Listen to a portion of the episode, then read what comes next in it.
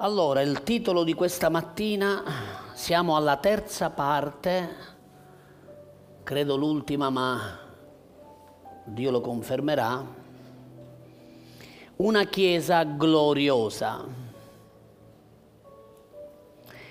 Efesini, capitolo cinque, verso venticinque. Efesini cinque, venticinque. Poi alla fine del culto faremo salutare la sorella Christel, che partirà per il Canada per andare a trovare suo marito. Mi sembra giusto. Allora, Efesini cinque venticinque, l'avete preso tutti, sì? Spegnete i cellulari, mettete silenzioso per favore. Abbiate la buona abitudine di quando si entra in chiesa, capisco che a volte uno se lo può dimenticare, però cerchiamo di ricordarcelo. Dovremmo scrivere una tabella fuori, spegnere il cellulare.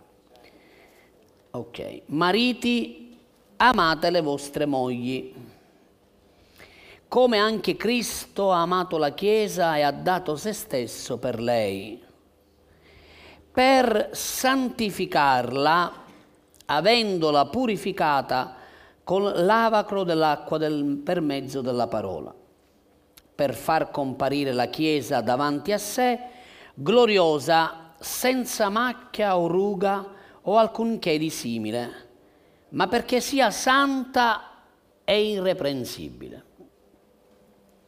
Allora, stiamo analizzando, abbiamo analizzato domenica scorsa un po' ciò che le mogli devono fare, e ciò che la sposa di Cristo deve fare. La Chiesa è la sposa di Cristo. Amen. Vi ricordate che già domenica scorsa vi ho, vi ho insegnato, vi ho detto che Gesù è morto per tutti, ma ritornerà per la sua sposa. Quindi noi abbiamo un compito, un ruolo importante, e abbiamo il, la responsabilità, così come il privilegio, di poter fare la volontà di Dio sulla terra. E abbiamo imparato domenica scorsa quale relazione c'è tra Cristo e la Chiesa, e il marito e la moglie. E l'apostolo Paolo in questo è stato un grande, perché ha fatto un parallelismo straordinario, naturalmente ispirato dallo Spirito Santo. Lui ha scritto queste verità, questi principi gloriosi, e noi dobbiamo considerare appunto la, la cosa suprema è sempre quella che Gesù ha fatto e chi è il nostro Signore Gesù, perché Lui è il nostro modello in ogni cosa. Amen? Ora Paolo dice, verso venticinque per favore, mariti amate le vostre mogli, come anche Cristo ha amato la Chiesa e ha dato se stesso per lei. Allora, mariti, amate le vostre mogli. Qui l'apostolo Paolo, quando scrive amate le vostre mogli, non le mogli degli altri. Faccio una battuta. Dovete amare la vostra moglie, di amen. L'unica e sola. Amate le vostre mogli, qui Paolo usa dalla, dall'antico greco, usa il termine agapao o agapeo o agape, perché quella che per noi in italiano è solo una parola, amore, gli antichi greci usavano invece quattro parole per definire la stessa parola che per noi in italiano è amore. Perché per noi la parola amore in italiano ha un grande significato, molto vasto, ma i greci invece usavano ogni termine specifico, ogni parola specifica per rappresentare il tipo di amore che doveva essere presente in quell'occasione. Per esempio, la parola per amore dal greco è anche, per esempio, fileo. Dall'antico greco una delle quattro parole è fileo, che per noi è sempre amore. La stessa parola. Ma per, il, per i greci, soprattutto il greco antico, La parola fileo invece era un amore fraterno, un amore come quello dell'amicizia. Chi è un amico vero ti ama. Siete qui? Quindi l'amore fileo, in questo caso come primo tipo di amore, è un amore che Dio ci dà grazia di avere e di dimostrare con dei sentimenti. L'amore fileo è un amore che va per sentimento e quindi va per impulso. L'amore fileo va per impulso. Ci sono persone che sono magari antipatiche per te e tu dici: io con questo qua non ci voglio avere niente a che fare perché è antipatico, manco lo conosci, però già subito lo categorizzi e lo metti da parte. Perché? Perché dall'anima esce fuori questo tipo di amore che non è l'amore perfetto di Dio, è un amore di convenienza. L'amore fileo è un amore di convenienza, perché l'amore fileo ci permette di dare se sappiamo che possiamo ricevere qualcosa. Quindi io ti do la mia amicizia se tu sei il mio amico. Questo è il tipo di amore fileo, l'affetto, un amore guidato dagli interessi o dagli affetti comuni. Poi il secondo tipo di amore, la seconda parola per amore dal greco antico è storge o storge, come alcuni dicono. Questa seconda parola si riferisce all'amore tenero, l'amore familiare, l'amore tenero verso le persone più fragili. Per esempio, un bambino, tu nutri un affetto, un amore, storge, che è un amore tenero verso quel bambino, perché ti fa tenerezza dove di quel bambino nemmeno lo conosci, però lo ami, hai un affetto per lui o per lei che sia. Perché? Perché c'è questo sentimento che ti circonda, che ti fa esporre e manifestare poi un affetto pratico anche, o anche rappresentandolo con un, un tocco, un abbraccio, una carezza, quello che sia. Quindi l'amore, l'amore storge è guidato sempre dal sentimento, però è diverso dal fileo. Mentre il fileo vuole qualcosa in cambio, l'amore storge è un amore tenero per le persone anziane, per le persone che soffrono, per i bambini. Questa, questo amore, questo sentimento scaturisce e soprattutto è a livello anche familiare, perché l'amore che tu hai per la tua famiglia naturale è un amore che va appunto di tenerezza, di amore, eh, di, di comprensione. È guidato anche dalla linea sanguigna, quindi dal, dalla linea del sangue. Tu guardi i tuoi figli in un modo, ma guardi i figli degli altri in un altro modo. Se tuo figlio fa una biricchinata, vabbè, ma lascialo stare un picciriddo, lascialo stare il bambino. Se invece lo fanno qualche altro ragazzino, qualche altra ragazzina, ehi tu perché l'hai fatto? Lo rimproveri magari pure. Perché? Perché c'è un amore che è guidato dal legame di sangue. Anche questa, la parola storge, anche questa. Poi c'è il terzo, la terza parola per amore, dal greco antico, che è la parola amore eros, che non è il mio nome, perché il mio nome è scritto con l'H davanti, insegnatevillo. Perché tutti mi scrivono pastore Eros, no, quello non sono io. Io sono mia madre, quando mi ha messo quel nome me l'ha messo con l'H davanti, però vabbè, ok, argomento chiuso. Eros invece per Eros senza l'H, che è l'amore erotico, quindi l'amore guidato dal desiderio, soprattutto quello sessuale, erotico. E Dio ha messo anche questo nel matrimonio, così come ha messo quello storge nel matrimonio, nella famiglia, così come ha messo il fileo nella famiglia. Perché tutti questi tipi di amore li ritroviamo nella relazione matrimoniale. Perché mia moglie, prima di essere mia moglie, è la mia migliore amica. Siete qui? Mia moglie, la tenerezza che io uso per lei è diversa dalla tenerezza che posso usare per altri. L'eros che ho con mia moglie non ce l'ho con nessun'altra. E poi passiamo invece adesso alla quarta, al quarto tipo di amore, la parola usata qui dall'Apostolo Paolo in Efesini cinque venticinque, quando dice: mariti, amate le vostre mogli. Quale tipo di parola?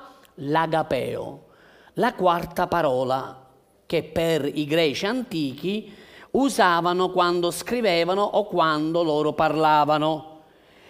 L'agapeo... Mentre, allora, facciamo un, un avvolgimento del nastro. Ok. Allora, mentre l'eros, il fileo e lo storge esprimono in, e manifestano un sentimento, un impulso nel manifestare questo amore, l'amore agapeo invece non è un sentimento. L'amore agape o agapeo non è istintivo, non viene dal, dal sentimento, non nasce dal sentimento, ma è una manifestazione ed è il tipo di manifestazione di amore più alto, più elevato, più grande che ci possa essere, perché è l'amore decisionale. L'amore decisionale, cioè io decido di amarti. Come il Cristo ha amato la Chiesa, i mariti devono amare le loro mogli. Mariti, amate le vostre mogli, agape, agapeo, come anche Cristo ha amato la Chiesa. Queste due parole, amare e amato, sono agape, agapeo, cioè lo stesso tipo di amore che Dio si aspetta dai mariti è stato lo stesso tipo di amore che Cristo ha avuto per la sua sposa, per la Chiesa, che non è un amore come un affetto o fileo, quindi non è un amore eros, non è un amore storge di tenerezza, ma è un amore più alto, non nasce da un sentimento. Scaturiscono poi i sentimenti da quell'amore, è al contrario. Mentre tutti i tre tipi di amore li sfociano da un sentimento, l'amore agapeo è al contrario, decide di amare e poi arrivano i sentimenti. È al contrario. Quindi Dio desidera che i mariti, i mariti ascoltatemi, i mariti amino le proprie mogli come Cristo ha amato la sua, schie- la sua Chiesa, la sua sposa. Perché? Perché non è tanto una questione di sentimento, non è tanto questione di apparenza, non è tanto questione di impulsi, non è tanto questione di pensiero, di ragionamento, è tanto questione di decisione. Perché molti matrimoni falliscono? Perché non hanno la rivelazione di questo tipo di amore. Perché non hanno la rivelazione che bisogna, i cristiani soprattutto, quanti cristiani sono qui? Se tu sei un cristiano, tu hai lo spirito di Cristo che vive in te. E non soltanto. La Bibbia dice in Romani cinque che lo Spirito Santo ha sparso nel tuo cuore il seme dell'amore. Di quale amore? Dell'agapeo. Lo Spirito Santo ha sparso nel tuo cuore l'amore di Dio. Quindi il cristiano ha una marcia in più per poter relazionare con la sua sposa o viceversa anche la sposa verso lo sposo. Quindi la parola agape ha a che fare con una decisione spontanea, senza che sia tu costretto, ma è l'amore che ti costringe, al contrario, che ti permette appunto di decidere ogni giorno di amare la tua sposa. Parlo ai mariti naturalmente, come Cristo ha amato la sua. Ora, La parola agape significa anche, scrivetevelo per chi prende appunti, è un amore che si dona senza aspettarsi ripagamenti. Mentre il fileo ti dice io ti do una cosa, ma perché voglio in cambio anche una cosa da te, o se è il caso anche due, perché devo andarci quasi quasi a guadagnare, l'amore invece agapeo ti dà senza che vuole nulla in cambio. Io vi servo per amore, non vi servo perché ho qualcosa in cambio. Se io vi servissi per avere qualcosa in cambio, sto già peccando davanti a Dio. E se ognuno di noi iniziasse a entrare in questo livello di amore, che poi non è altro che l'amore di cui Gesù ci ha insegnato e ci ha parlato, amatevi gli uni gli altri come io ho amato voi. Di quale amore sta parlando? Dell'amore decisionale. Gesù Cristo è venuto sulla terra e ha deciso di amarti, ha deciso di dare la sua vita perché ti ama, perché tu sei prezioso per Lui, sei preziosa per Lui, e Lui ha così manifestato il suo amore e ha eh, concretizzato il suo amore morendo sulla croce. Amen? Quindi Lui si è donato senza pretendere nulla da te. Sia che tu creda, sia che tu non creda, Gesù ha già dato la sua vita per te. Poi se tu lo ripaghi, nel senso che tu accetti il suo amore e che ti offri a Lui, ti doni a Lui per fare la sua volontà, questo farà del bene a te e Lui sicuramente sarà felice, perché può gioire del suo sacrificio, perché può godere della felicità, della gioia, del travaglio della sua anima. Amen? Poi l'amore che ama senza mai cambiare. L'amore agapeo non cambia. Non è che ti dice oggi ti amo, domani no. Oggi sei la più bella donna, domani invece non, non, non mi piaci più. Oppure oggi mi sento di amarti e domani invece no. No, l'amore agapeo o agapeo è un amore che non cambia. Dio ti ama, Lui non ha smesso di amarti, anche quando tu fai le birichinate o le monellerie, come diciamo noi. Quando tu fai qualche monelleria, Dio ti ama lo stesso, il suo amore per te non cambia. Il suo amore per te non verrà mai meno. Perché? Perché il suo amore... Allora, ascoltatemi, qualcuno ha detto l'amore agapeo è l'amore di Dio. No, io voglio adesso dare un, spezzare una lancia in più ancora per il mio Signore. L'amore agapeo è soltanto uno degli aspetti del suo immenso amore, perché quanto Dio ci ama noi non l'abbiamo ancora capito. Siete qui? Stiamo imparando qualcosa. Altro tipo di, di, di significato della parola agapeo. È un amore così grande che può essere donato a chi non è amabile. Cioè, mentre tutti gli altri tre tipi di amore, fileo, eros e storge, tu eh, rispondi per sentimento, perché per esempio il fileo non nasce per una, per una persona che è antipatica o perché ti ha fatto del male o perché ti è andato contro. Se tu ami di un amore fileo, la persona che ti ha ferito, che ti ha fatto del male, la eviti. Ma invece se ami con l'amore agapeo e quindi sali di livello ed entri in questa dimensione che è l'amore, uno degli aspetti dell'amore di Dio, allora tu inizierai ad amare anche quelli che non lo meritano. Inizierai ad amare come Gesù ha detto: amate i vostri amici. Ha detto così? Amate quelli che vi sono simpatici, amate quelli che sono buoni, amate quelli che vi favoriscono, amate quelli che vi servono. No, Gesù ha detto dovete fare un po', dovete salire, dovete fare un po' di fatica, ma dovete arrivarci. Amate i vostri nemici. nemici.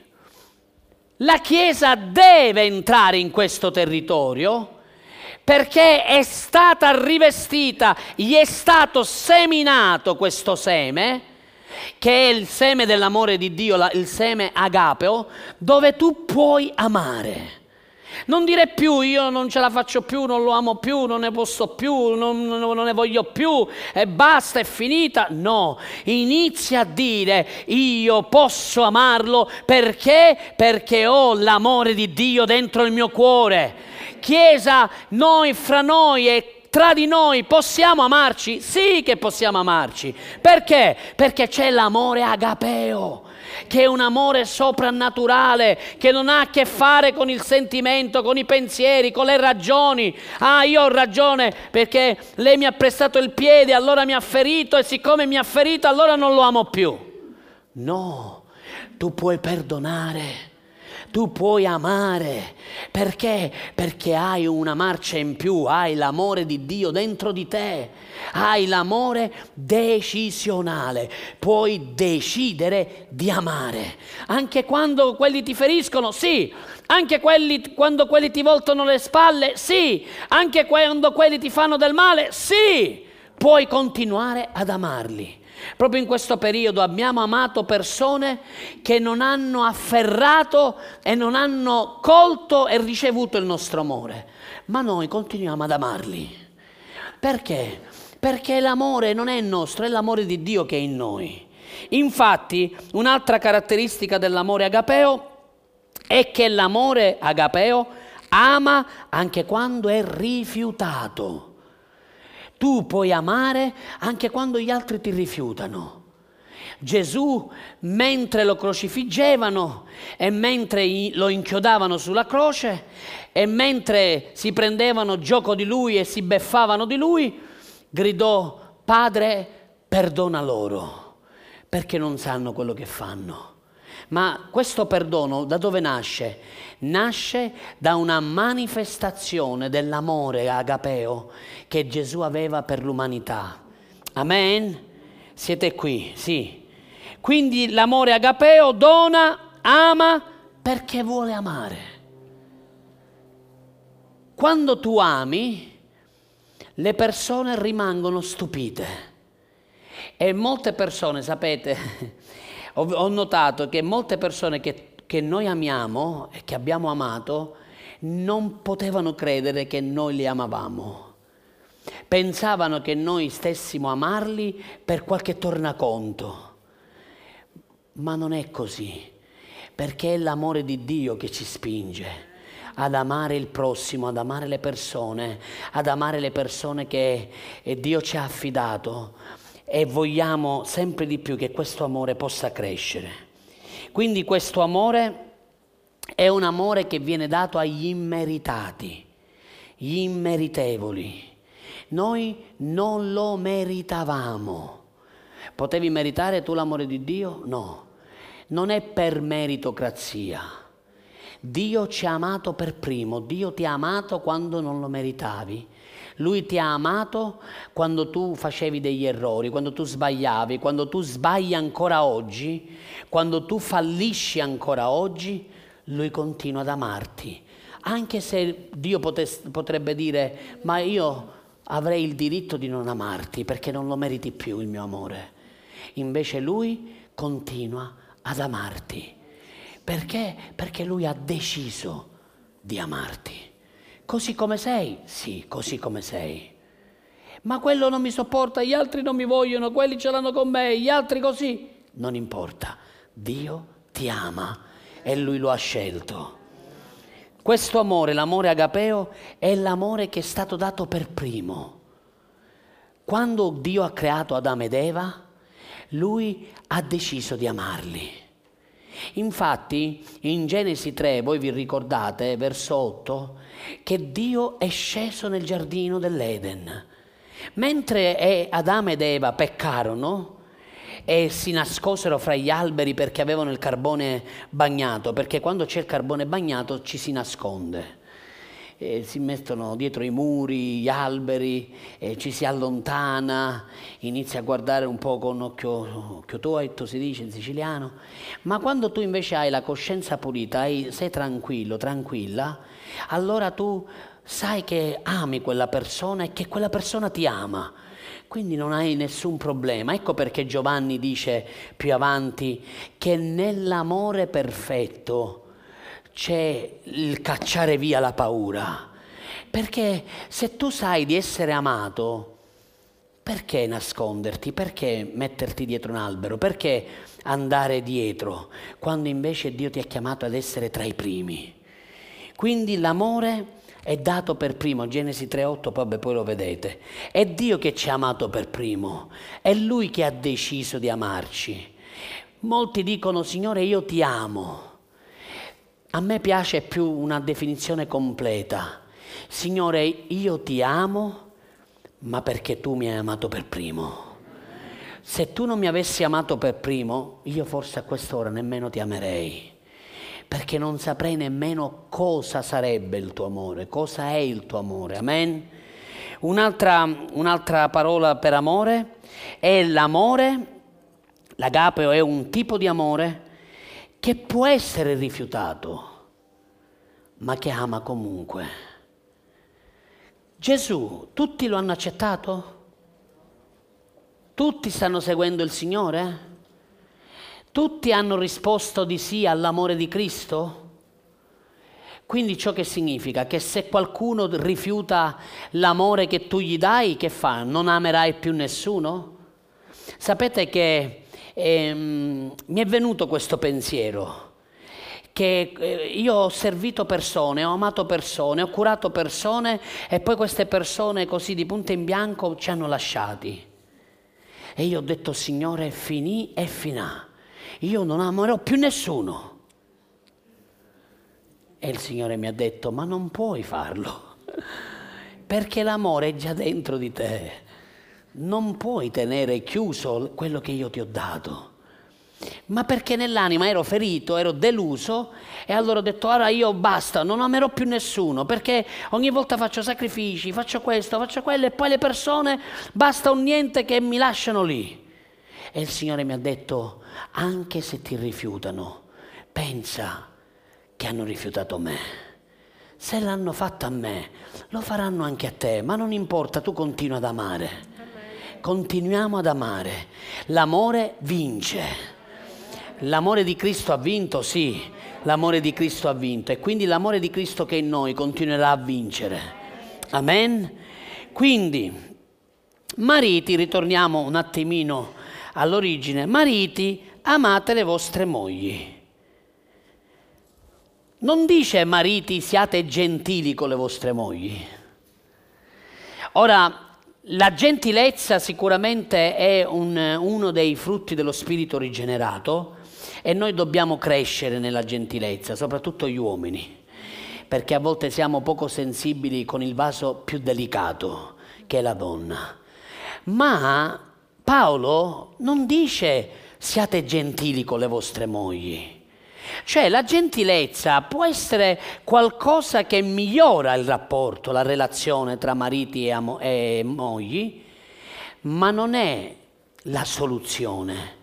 La soluzione è l'amore agapeo, è l'amore decisionale. Qui Paolo sta dicendo ai mariti: mariti, ama tua moglie sempre, decidi continuamente di praticare l'amore decisionale, come Cristo ha amato la sua sposa, la sua Chiesa.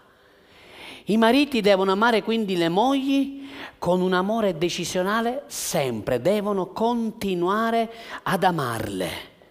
Ah, pastore, ma tu non lo sai quello che lei ha fatto, quello che lei ha detto, quello che lei non mi prepara le lenticchie, non mi mette il sale, non mi vuole dare un po' di vino a tavola, mi mette cinquanta grammi di pasta quando io invece ne vorrei duecento. Fratelli miei, sì, dovete amare continuamente le vostre mogli. Dovete avere un amore decisionale, un amore di dedizione assoluta con disinteresse verso di loro. Non amatele, eh, perché ci sono quelli che si innamorano all'inizio quando hanno le farfalle, le farfalle dentro lo stomaco e, e gli occhi che luccicano e con i cuoricini. Poi quando si sposano o quando fanno i figli e quando magari la moglie perde l'aspetto iniziale, e allora la moglie non è più bella. No, voglio dire oggi una cosa ai mariti. Mariti, siete voi che rendete le vostre mogli più belle. Siete voi che le fate, e le fate diventare più belle, come? Attraverso l'amore agapeo. Quando voi decidete di amarle incessantemente, in modo indeterminato e in modo in, eh, eh, in, in, incondizionato, eh, questo amore lavorerà nella vita delle vostre mogli e le vostre mogli risplenderanno. Perché come il sole risplende, la luna risplende attraverso il fascio della luce del sole, così sono le mogli. Se una moglie si sente amata, risplende. E risplende perché è il sole che la fa, la fa risplendere. Quindi come Cristo ha amato la Chiesa, come ha dato Cristo, come ha fatto Cristo ad amare la Chiesa? Amandola in modo decisionale, amandola presentando se stesso fino a morire sulla croce. Ascoltatemi, io, io ho scritto questa frase eh, stanotte. Rendi bella la tua sposa. Cristo sta rendendo bella la sua sposa. Ascoltatemi, ma la Chiesa prima era bella? Non era, non eravamo belli.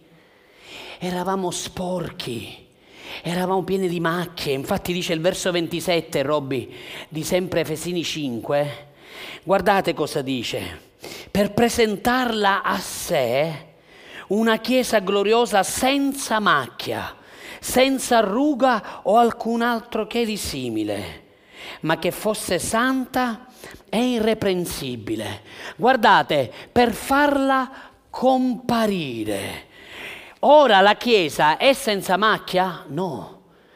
Dio sta lavorando nella sua Chiesa, Cristo sta lavorando, come? Amandola. Ti sei reso conto che anche quando fai delle birichinate, delle monellerie, fai delle cose di testa tua e tu sbagli, o fai anche dei peccati, o vieni meno nelle cose del Signore, e poi Dio continua ad amarti e tu rimani scioccato, rimani scioccata? Ed è proprio quell'amore, quella rivelazione che viene a te, che ti inizierà a trasformare, che inizierà a lavorare nella tua vita, oltre a quello che vi, vi ho insegnato domenica scorsa, l'insegnamento della parola, il lavacro dell'acqua che arriva a voi. Vi ho fatto la domanda, se vi ricordate, ma vi siete lavati questa mattina? Vi siete fatti la doccia? E tutti sì. Ho detto, ok, mi raccomando, non fate come alcuni che si improfumano però nemmeno si lavano. No, farsi la doccia è fondamentale ogni giorno per togliere anche tutti i, i germi e tutto quello che, che vogliamo. E così è la parola di Dio. Quando l'insegnamento della parola di Dio arriva, l'acqua sta arrivando a voi, e l'acqua della parola provoca in voi purificazione, provoca in voi cambiamento, rinnovamento. Venite trasformati sempre di più all'immagine dello sposo. Amen. Proprio come Cristo ama la Chiesa, anche i mariti devono rendere belle le sue spose. Ogni marito deve parlare la parola di Dio, deve lavare la vita della sua sposa. Quando tu preghi, marito, ricordati che sei il sacerdote della tua casa, ricordati che tu hai l'autorità delegata dal Signore per dover e poter ministrare nella vita di tua moglie. E queste parole che lavorano di benedizione, eh, di gentilezza, di, di amore, eh, eh, di complimenti che tu farai a tua moglie, quelle parole lavorano dentro di lei per migliorarsi, per diventare ancora di più senza rughe, senza macchie, senza alcunché di simile. Quindi per renderla, dice, guardate, per farla comparire, per renderla, possiamo dire anche, per farla comparire o per renderla, non perché è già resa, senza macchia, ma per renderla. È un lavoro che Dio sta facendo ed è un lavoro che i mariti devono fare. Io posso dire, voglio dire a mia moglie che oggi è più bella di quando l'ho sposata, è più bella di quando l'ho conosciuta, ma è un complimento che sto facendo a lei, ma è un complimento che sto facendo anche a me, perché significa che allora sto lavorando bene, sto facendo la mia parte davanti a Dio per benedire la sua vita e benedire la vita delle mie figlie e dei miei figli. Amen. Quindi, adesso andiamo velocemente. Gesù ama la sua Chiesa con un amore speciale. Sai perché sei speciale? Perché Gesù ti ha reso speciale. Tu non sei speciale perché sei migliore di un altro, non sei speciale perché sei e forse fisicamente o professionalmente o economicamente messo meglio di altri. Tu sei speciale perché è Gesù che ti ha reso speciale. Perché mentre Gesù ama, ascoltate questo che è potente, mentre Gesù ama l'umanità con un amore generico, scrivilo, Gesù ama la, il, il mondo, le persone del mondo di un amore generico. Vi ricordate quando Gesù ha detto che il Padre fa piovere sopra i giusti e sopra gli ingiusti? Perché il Padre ama anche gli ingiusti, perché Lui è amore, e Lui ama anche gli ingiusti, per questo fa piovere e benedice anche gli ingiusti. Ma è un amore, un tipo di amore, che è l'amore generico. Invece ama la sua sposa, la sua Chiesa, e il Padre ama i suoi figli di un amore speciale. È come tu, marito, tu ami, puoi amare anche le altre sorelle di un amore fileo, di un amore storge, non eros, e puoi amare le donne, le sorelle dell'amore che Dio ti ha dato, di un amore generico, ma non potrai mai amarle come ami tua moglie, perché tu ami tua moglie di un amore speciale. Lei è l'unica che ha questo tipo di amore da parte tua, e così la Chiesa è unica per Gesù ed è speciale. Ecco perché quando i suoi figli corrono alla sua presenza, il cielo si ferma, gli angeli si, si, eh, si zittiscono, stanno in silenzio. Tutto finisce perché? Perché c'è un figlio amato che sta chiedendo qualcosa al Padre e il Padre vuole udire dal cielo. Il Signore Gesù ama disinteressatamente la sua Chiesa. Lui ti ama, ti ha amata non per quello che ha. Dio non ti ama per quello che hai. Dio non ti ama perché gli puoi dare qualcosa. Dio ti ha amato in modo disinteressato. Lui ti ha amato e ti ha amato non per quello che puoi avere, ma per quello che sei. La Chiesa deve camminare in questo tipo di amore.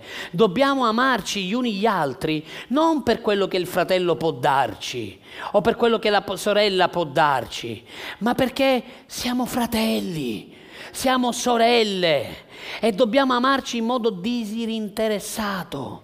Dobbiamo fare in modo che questo amore, eh, senza interessi, senza nessuno scrupolo, possa fluire attraverso la nostra vita.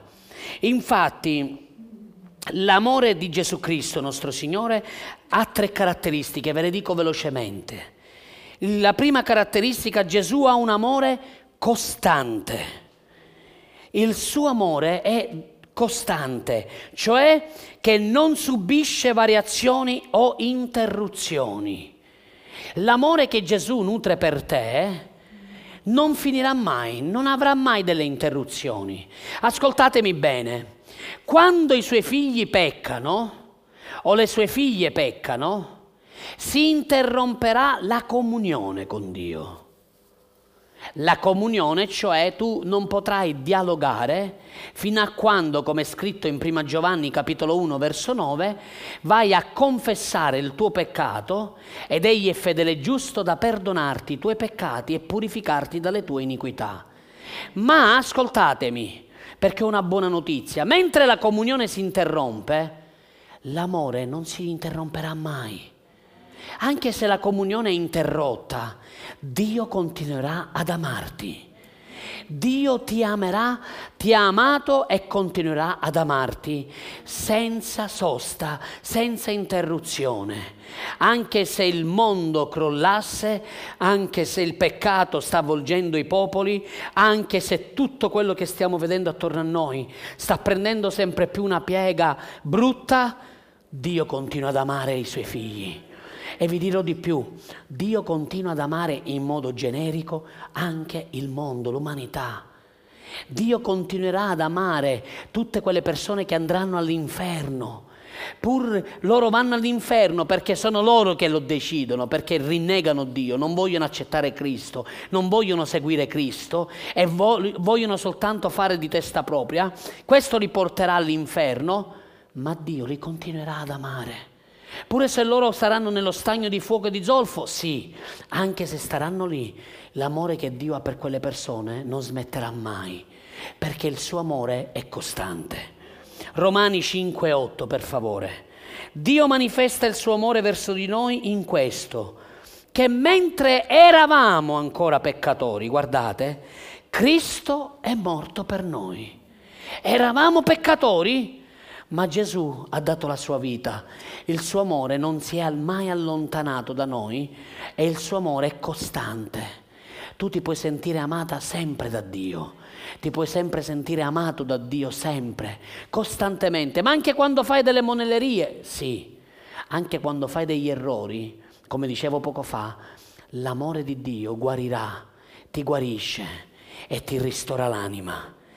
La seconda caratteristica dell'amore del nostro Signore Gesù, il suo amore è duraturo, cioè è destinato a mantenere la propria validità nel tempo, cioè vale sé per sempre, durerà per sempre. Pure nell'eternità Dio continuerà ad amarti. Lui ti ha amato fin dalla fondazione del mondo, ti ama ancora oggi e ti continuerà ad amare anche domani, fino all'eternità. Il suo amore non finirà mai. Cosa ha scritto l'Apostolo Paolo? Tre cose poi rimarranno quando saremo in cielo: fede, speranza e amore, ma la più grande di esse è l'amore. Immaginate, se, la, se l'amore che noi abbiamo, che l'amore agapeo, durerà per l'eternità, quanto più l'amore del Padre verso di noi. Dio ti sta amando di un amore che è duraturo. Romani otto trentacinque, guardate, nessuna cosa potrà eh, interrompere o creare un'interruzione dell'amore di Dio verso di te che noi abbiamo in Cristo Gesù.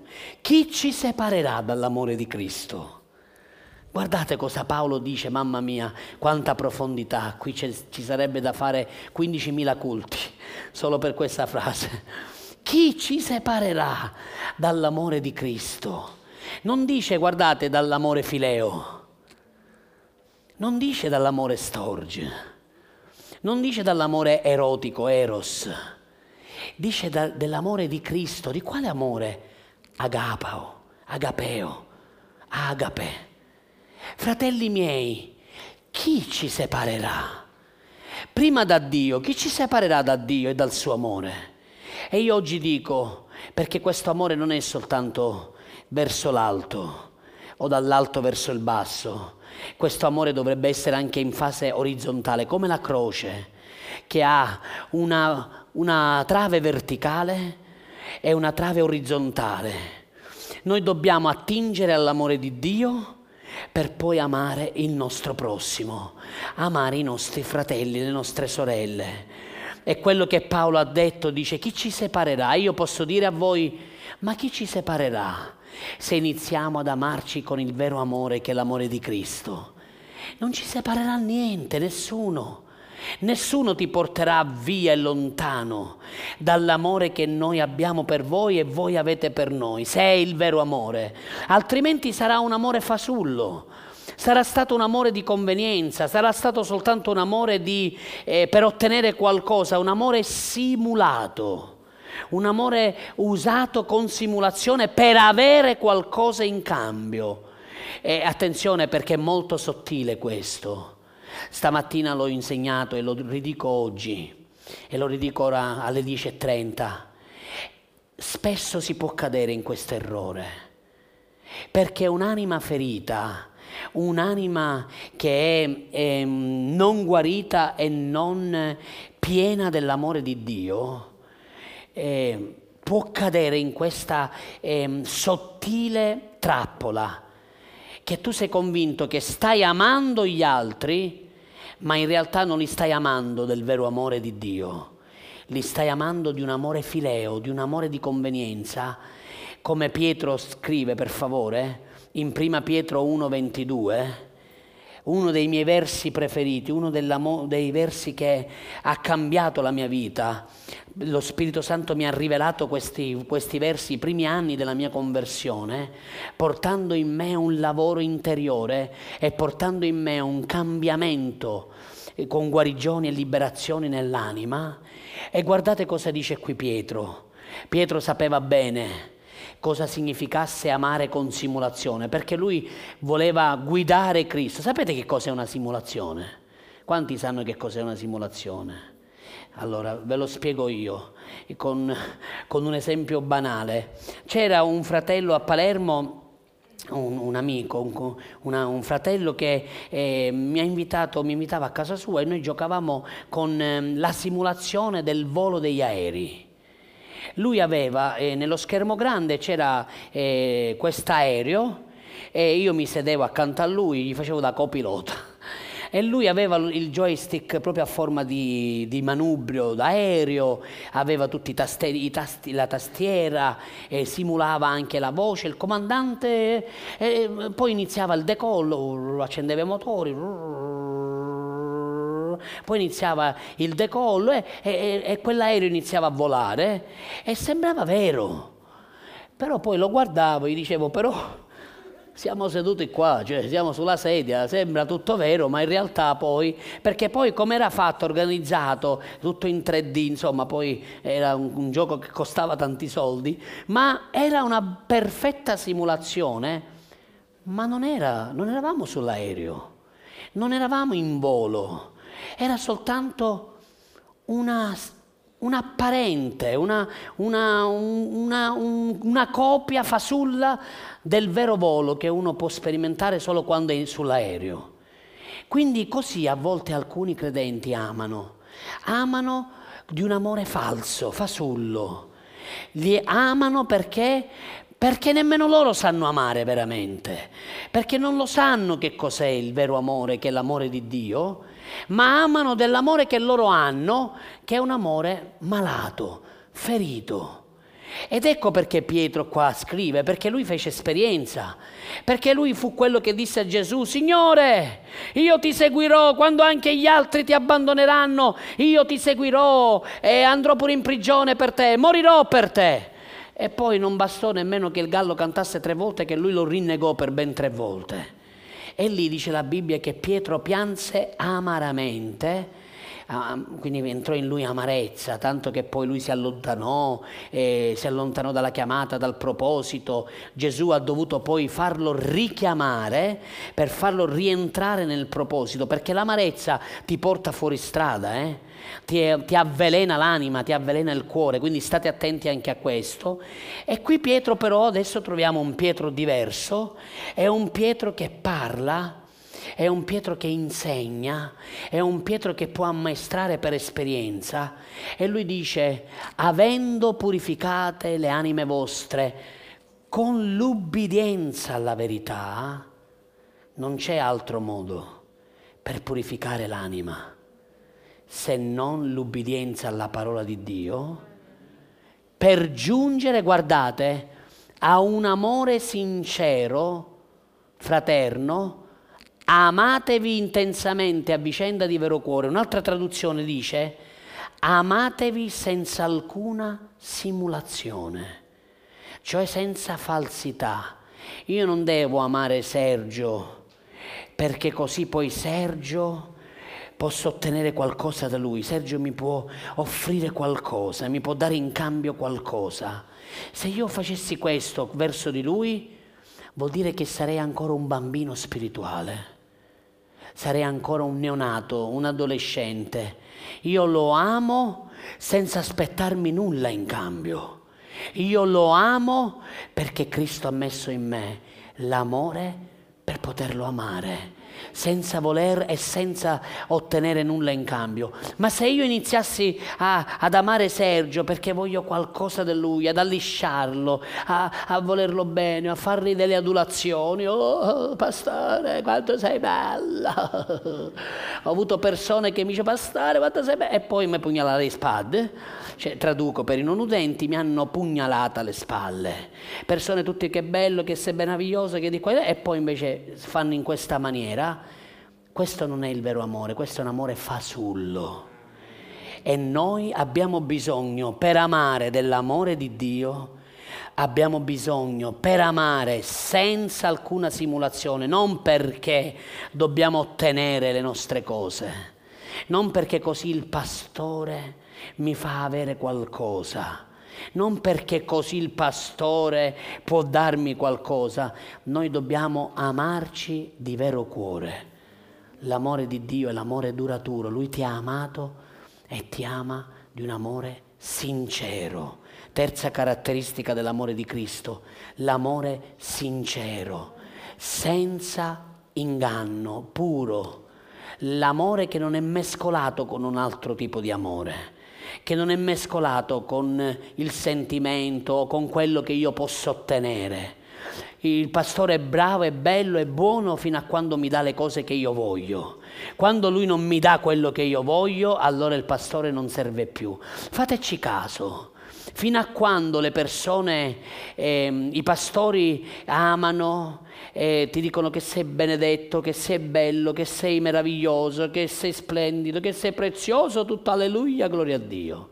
Quando il pastore inizia a scendere e inizia a correggere le anime e inizia a ehm, aiutare le persone al cambiamento, allora le persone dicono, allora questo qui non è più il buon pastore. Vuol dire che allora questo qui non ha niente di pastore. Me ne vado in un'altra chiesa che mi ameranno sicuramente e che tutto è come piace a me. E loro mi dicono che sono bello, sono bravo, sono buono, sono gentile, tutto quello che vogliono.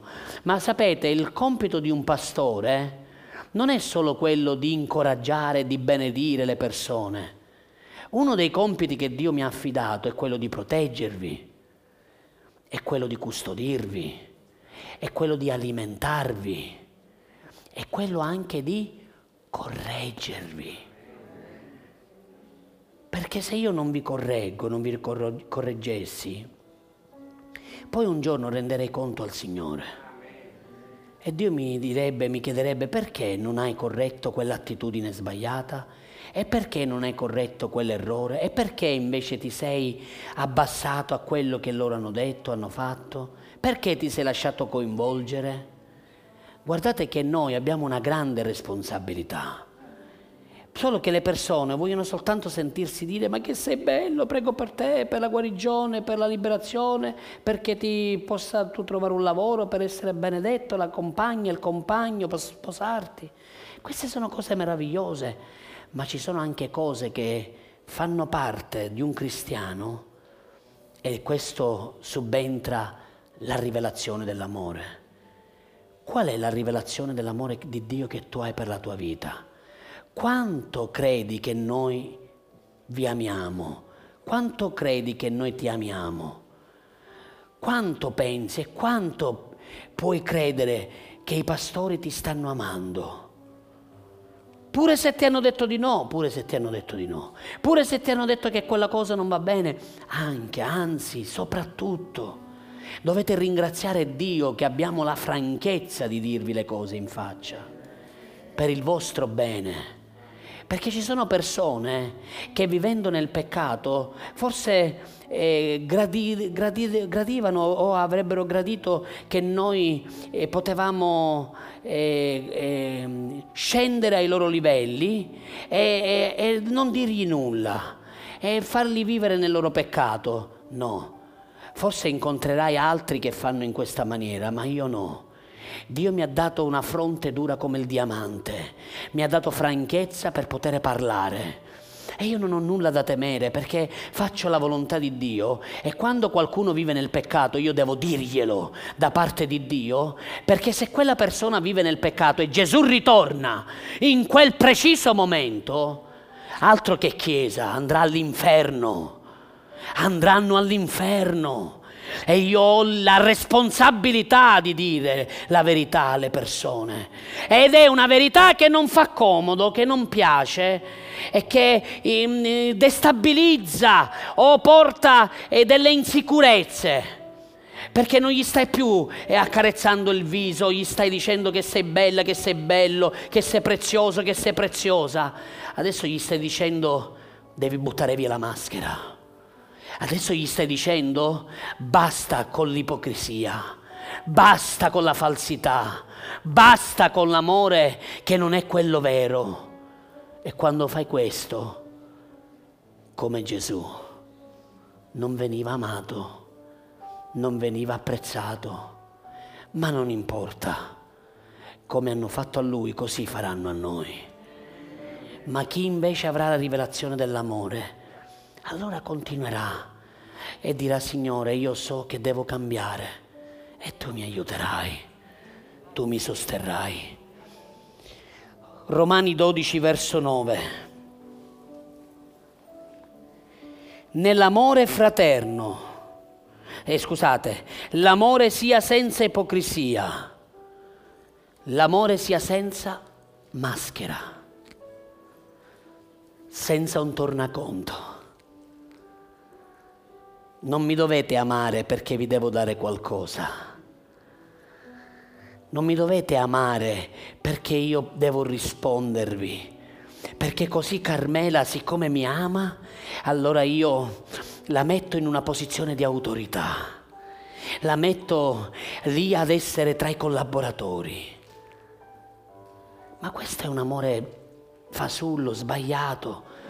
Se lei mi amasse per questo, il suo amore è un amore che non è completamente l'amore di Dio. E sicuramente a volte ci ritroviamo ad amare in questa maniera, anche involontariamente, perché c'è un'anima da purificare, c'è un'anima da guarire, c'è un'anima che Dio deve prendere e deve guarire e deve portare un rinnovamento. Gesù non ci ha amati perché voleva qualcosa da noi o perché ha avuto qualcosa da noi. Gesù ci ha amati perché lo ha deciso, perché ha deciso di amarci. Non lo meritavamo, nessuno di noi. Io per primo dico: Signore, non lo merito, non lo meritavo. Tutto quello che tu stai facendo, tutto quello che tu vorrai fare, non lo merito, ma è Lui che ha scelto, è Lui che ha deciso, è Lui che ci ha amati per primo. Gesù mi disse di dirvi proprio in questa notte: dì alla mia Chiesa che io feci quel che feci per amor di loro, non per me stesso. Gesù ha fatto quello che ha fatto per ognuno di noi. Fratelli, amiamoci dell'amore di Cristo, senza simulazione, senza falsità, senza dover o poter o voler, perché dobbiamo raggiungere una nostra, eh, una nostra eh, obiettivo, no, una nostra speranza di far chissà che cosa. No. Se amate per questo, avete bisogno di liberazione e di guarigione. Ma l'amore vero ama senza aspettarsi nulla. Questa è la manifestazione dell'amore di Cristo. Ecco come Cristo ci ha amati. Adesso voglio prendere con voi Filippesi due cinque, per favore. Guardate cosa dice. Abbiate lo stesso sentimento. Qui la parola è sentimento, ma in realtà non è sentimento dall'originale. Dal greco questa parola è abbiate lo stesso pensiero, che fu anche in Cristo Gesù. Vedete come dobbiamo amarci? Vedete qual è stato il pensiero di Cristo? Gesù aveva un chiodo fisso, che non erano i chiodi del, della croce, era il chiodo di manifestare l'amore, di concretizzare l'amore per la sua sposa, arrivare alla crocifissione. Per lui era un obiettivo chiaro, lui aveva questa fissa, questo chiodo fisso di andare lì e andare a morire, dare la sua vita. Bene, fratelli, nel nostro cuore, nella nostra mente, dovrebbe, se non c'è, sorgere o germogliare, se già c'è, questo chiodo fisso. Come posso amare i miei fratelli? Come posso amare le mie sorelle? Senza però voler qualcosa in cambio, senza aspettarmi nulla in cambio. Come posso io manifestare l'amore di Dio alle mie sorelle, ai miei fratelli? Come posso farlo? Questo era il chiodo fisso di Gesù. Guardate cosa dice il verso sei, andiamo avanti per favore fino al verso dieci.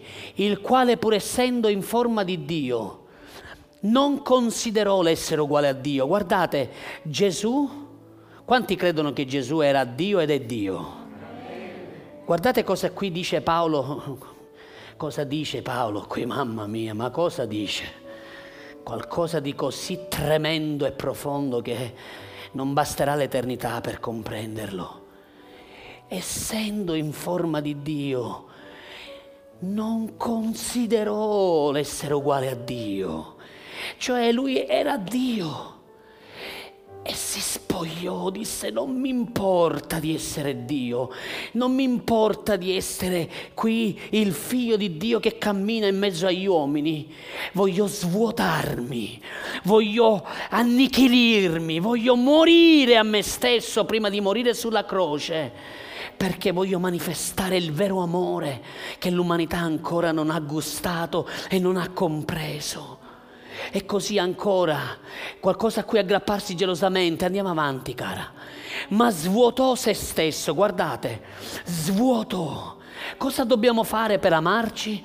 Dobbiamo svuotarci del nostro io, dobbiamo svuotarci delle nostre ragioni, dobbiamo svuotarci delle nostre fobie, dei nostri pensieri, delle nostre, dei nostri sentimenti, dei nostri pensieri, delle nostre fortezze. Dobbiamo svuotarci per prendere la forma di che cosa? Per prendere la forma degli ultimi dei servi. Perché chi ama si mette a disposizione degli altri. Gesù è venuto non per essere servito, ma per servire. Ma se Gesù, che è il figlio di Dio, è venuto per non essere servito e per servire, quanto più noi dobbiamo manifestare l'amore anche con il servizio? Sì, il servizio è una manifestazione dell'amore di Dio. Chi serve è onorato di poter amare la sposa. Ascoltatemi, un giorno, qualche secolo fa, un uomo di Dio disse: ci sono tanti che amano lo sposo, ma non amano la sua sposa. Lui è arrivato a una conclusione dicendo: non si può amare lo sposo se prima non ami la sposa. Non puoi e non potrai amare lo sposo se prima non amerai la Chiesa. Sarà un amore fasullo, quell'amore solo per Gesù, solo per Gesù, solo per Gesù. Ma Gesù ha dato la sua vita per la Chiesa. Se tu veramente amassi Gesù, ameresti prima, ancora prima, l'opera che lui ama, che è la sua sposa, che è la sua Chiesa. Divenendo simili agli uomini, guardate, trovato esteriormente come un uomo. Esteriormente era uomo, ma interiormente era Dio. Ma lui abbassò questo essere uguale a Dio, non si aggrappò a essere uguale a Dio, si umiliò, si fece, guarda, facendosi ubbidiente, ognuno lo dica, facendosi ubbidiente. Non, non era ubbidiente, la carne non era ubbidiente, il proprio sentimento lo portava fuori dall'ubbidienza, le proprie ragioni, aveva ragione di non essere ubbidiente, sì, poteva anche avere ragione di essere disubbidiente, poteva dire al padre, appellarsi al padre e dire: padre, ma come faccio ad amarli? Ma come faccio a dare la mia vita per loro? Poteva dirlo, poteva appellarsi al trono della grazia. Poteva dire: Signore, non lo meritano, perché devo soffrire? Eppure lui non lo fece. Umiliò se stesso, ubbidendo fino alla morte della croce. La croce è stato il sigillo di quell'amore, il sigillo di quell'amore manifestato. Fino, fino, fino, fino, fino, fino alla morte. Fino, quel fino è la durata del suo amore. È la durata. Se vuoi veramente amare la Chiesa, fino a che punto sarai in grado di amarla? Fino a che punto amerai? Fino a che sarai disposto a soffrire? Fino, fino a cosa sarai pronto a portare il peso? O basterà un nulla? Basterà forse una ferita che un fratello può farti, o un'incomprensione, o perché non ti hanno dato e non ti hanno dato il posto che tu pensavi di avere, di quale autorità dovevi essere. Allora io me ne vado dalla Chiesa, allora io abbandono la Chiesa, allora io non amerò più la Chiesa, mi servirò Dio e mi amerò Dio da casa. No, fratelli, questo non è il vero amore. L'amore di Dio è fino alla morte. Quanto dobbiamo amarci noi? Fino alla morte. Fino alla morte, sì. Fino a dare la propria vita per gli altri, sì. Non c'è amore più grande se non quella di dare la propria vita per i propri amici. Se veramente noi ci amamo e ci amassimo, allora daremo la nostra vita per gli altri. Sei pronto a dare la tua vita per i tuoi fratelli? Sei pronto a morire per la Chiesa? Sei pronto ad offrirti come il nostro Signore Gesù fece?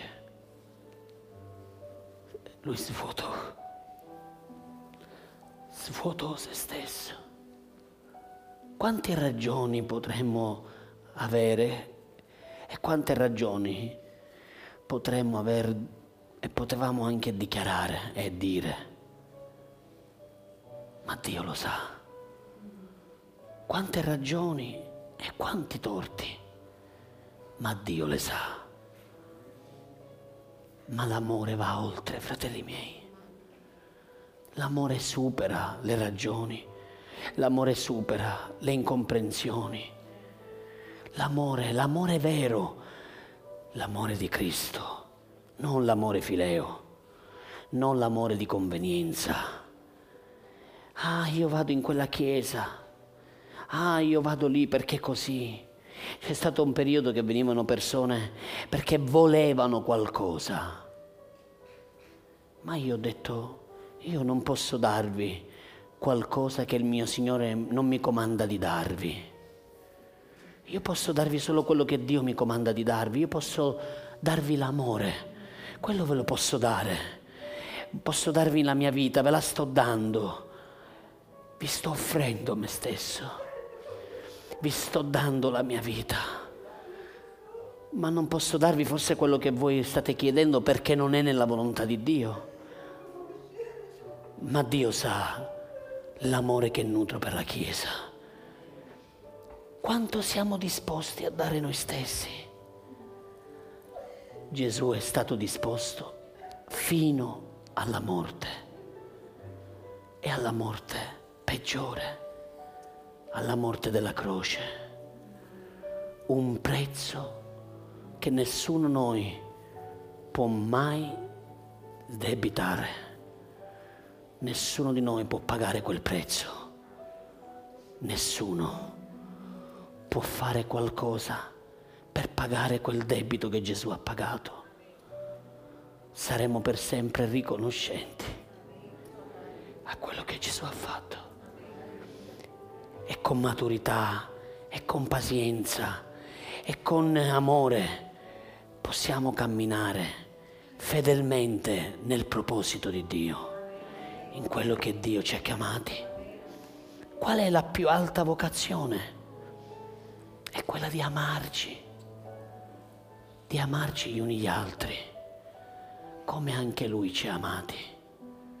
Non, ripeto, l'amore fileo, non l'amore che è un amore di convenienza, ma il vero amore, un amore che dà, anche se non viene accettato e viene rifiutato, perché Gesù ama e ci ha insegnato ad amare gli altri anche quando altri lo hanno rifiutato o lo rifiuteranno, non importa, continueremo ad amare. Verso nove, per favore. Perciò Dio lo ha sovranamente innalzato. Quando svuoti te stesso, quando cammini nell'amore, forse sembra che ti stai abbassando, forse gli altri pensano di calpestarti e che tu diventi il loro tappetino. E vabbè, però sappi che quando sei il tappetino degli uomini sei onorato nel cielo. Quando diventi il tappeto degli uomini e gli uomini ti calpestano, Dio ti sta onorando. Dio sovranamente, ditelo insieme a me, sovranamente. Mi piace questa parola, perché c'è un solo sovrano sulla terra e nell'universo, e Dio è il nostro papà. Se tu ti innalzi da te stesso, è un innalzarsi umanamente. Ma se lasci che sia Dio a innalzarti, allora sarà un innalzamento sovrano, soprannaturale, che è l'amore di Dio. E per arrivare ad essere innalzato sovranamente, dovrai diventare lo schiavo di tutti gli schiavi, il servo di tutti i servi, il fratello più piccolo di tutti gli altri, che serve gli altri più grandi, che spende la sua vita per gli altri. Ogni qualvolta ti umilierai e diventerai piccolo e ti abbasserai, allora Dio ti innalzerà. E Lui ti innalza non come gli uomini, ma Dio ti innalza in modo sovrano. Sapete cosa succede? Che quando gli uomini ti innalzano, la gloria degli uomini dura un tempo. Ma quando Dio ti innalza sovranamente, quel titolo di gloria è per l'eternità. Gli angeli se lo ricorderanno per sempre, anche gli uomini se lo ricorderanno per sempre, perché è un gesto che Dio fa, e quando Dio innalza, nessun uomo può abbassare, nessun diavolo può schiacciare. Quando è Dio che innalza sovranamente, tutti possono soltanto piegarsi alla volontà di Dio. Ecco perché possiamo, dice il verso dieci, affinché nel nome di Gesù si pieghi ogni ginocchio. Perché si può piegare ogni ginocchio? perché il nome di Gesù non è stato innalzato dagli uomini, è stato innalzato da Dio, è stato innalzato sovranamente da Dio, e quando Dio innalza gli uomini possono soltanto inchinarsi, perché nessuno può opporsi a ciò che Dio fa. C'è un tempo dove forse Dio ti chiama a piegarti, a umiliarti, a diventare il tappetino di tutti. Ubbidisci, fallo, muori a te stesso, non importa. Però sai che Dio ti sta innalzando in modo sovrano, e quando Dio ti innalzerà ogni occhio lo vedrà e ogni ginocchio si piegherà, delle creature celesti, spirituali, nel mondo spirituale, nel luogo terrestre, nel luogo sotterraneo, si piegherà davanti alla signoria di Cristo Gesù. Quando il diavolo, quando il diavolo ha visto Gesù sulla croce, Gesù era lì come un tappetino, flagellato. Gli uomini avevano messo i piedi sopra di lui, ma Satana non sapeva che Dio lo stava sovranamente innalzando e gli stava dando un nome così potente, così grande, che in quel nome c'è l'autorità nei cieli e sulla terra e sotto la terra di poter far sì che la volontà di Dio si compia. Fratelli miei e sorelle mie, se volete essere sovranamente innalzati, se volete che il diavolo si pieghi davanti a voi, dovete abbassarvi, dovete umiliarvi e camminare nell'amore di Dio, nell'amore di Cristo, e Dio vi innalzerà.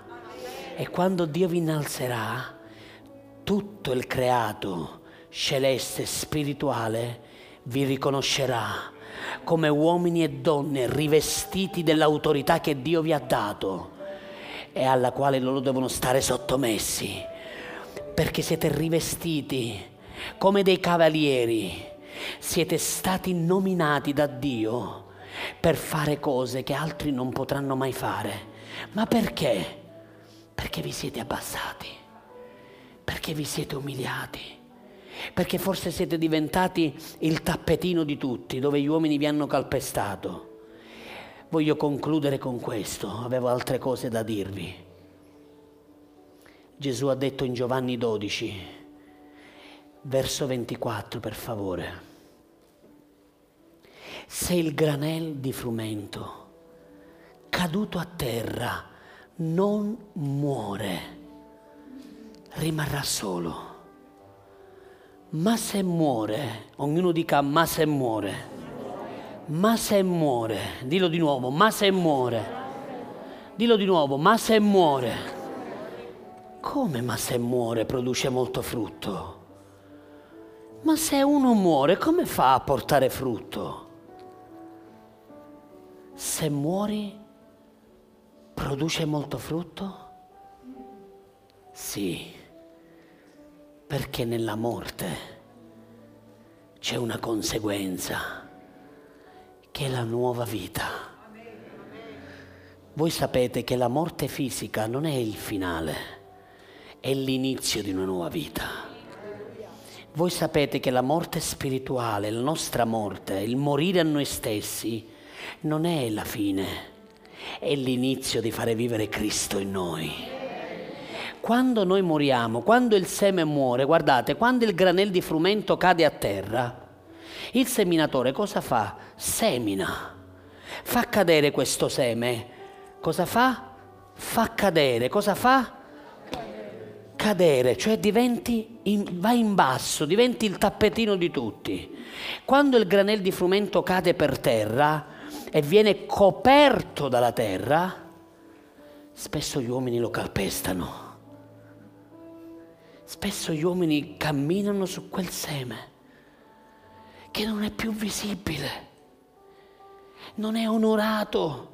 Era nelle mani del contadino, ma adesso è caduto, adesso è sottoterra, adesso forse uomini lo stanno calpestando e nemmeno se ne stanno rendendo conto. Ma se muore, produrrà molto frutto. Se decidi di morire, se anche sopporterai i piedi di tutti quelli che ti calpesteranno. Siete pronti a farvi calpestare? Siete pronti a farvi salire di sopra? Che ci fa? Siete pronti a morire fino alla morte? Perché questa è la vera Chiesa. La vera Chiesa è una Chiesa che è pronta al sacrificio fino a morire, fino a dare la sua vita, non giocando, non scherzando, non facendo chissà quale cosa, ma offrendo la propria vita fino a morire, spendendo la propria vita non per se stessi, ma per amore degli altri. Perché Giovanni dice: nell'amore perfetto non c'è paura, anzi, l'amore perfetto caccia via la paura. Quando tu inizierai ad amare i tuoi fratelli come Cristo ha amato te, le paure ti lasceranno, ti abbandoneranno.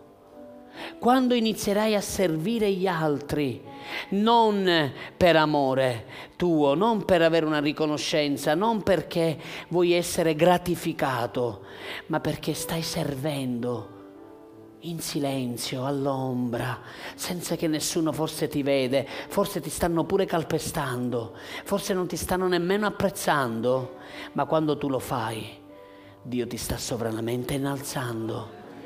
E tu vivrai libero dalla paura, libero dal terrore, con la rivelazione dell'amore di Dio che cammina in te, e stai crescendo, crescendo, crescendo sempre di più, diventando sempre più simile a Cristo Gesù.